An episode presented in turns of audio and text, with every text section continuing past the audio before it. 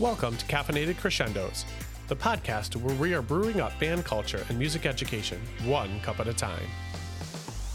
My name is Rob Cieslak. I'm a husband, a father of three, and a veteran music educator. Over my 17 year career, I've taught band, choir, general music, show choir, and even theater from elementary school to the collegiate level.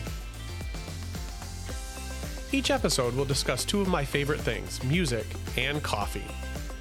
It doesn't matter if you're a band director, a vocal music educator, a general music teacher, or someone who does it all. You are sure to find something for you and your classroom on this podcast. Now, sit back, grab your favorite cup of coffee, and get ready for this episode of the Caffeinated Crescendos podcast. All right, welcome to the Caffeinated Crescendos podcast, the podcast where we're brewing up band culture and music education one cup at a time. My name's Rob Cieslak, and it's time for your quick tip of the day. All right, ensemble directors, hear me out. Get off the podium.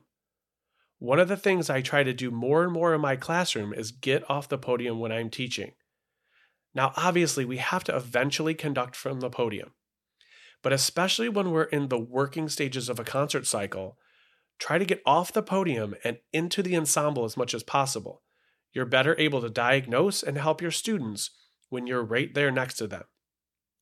It's easier for you to see fingers, hear discrepancies in articulation, fix posture, hand position, check their reeds, fix percussion stick heights. Another added benefit is the proximity effect. Some students may get lost in the band or choir and think they're not seen or heard due to the size of the ensemble. Just your presence will likely cause them to be more focused and, in some cases, try harder than they would if you were on the podium the whole class.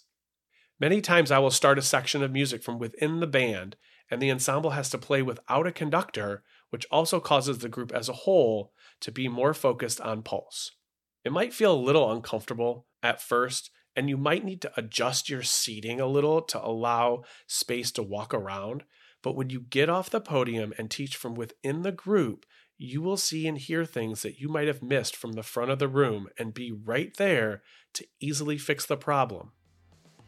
We hope you enjoyed today's quick tip of the day getting off the podium and teaching from within the ensemble. Thank you for listening to this episode of the Caffeinated Crescendos podcast.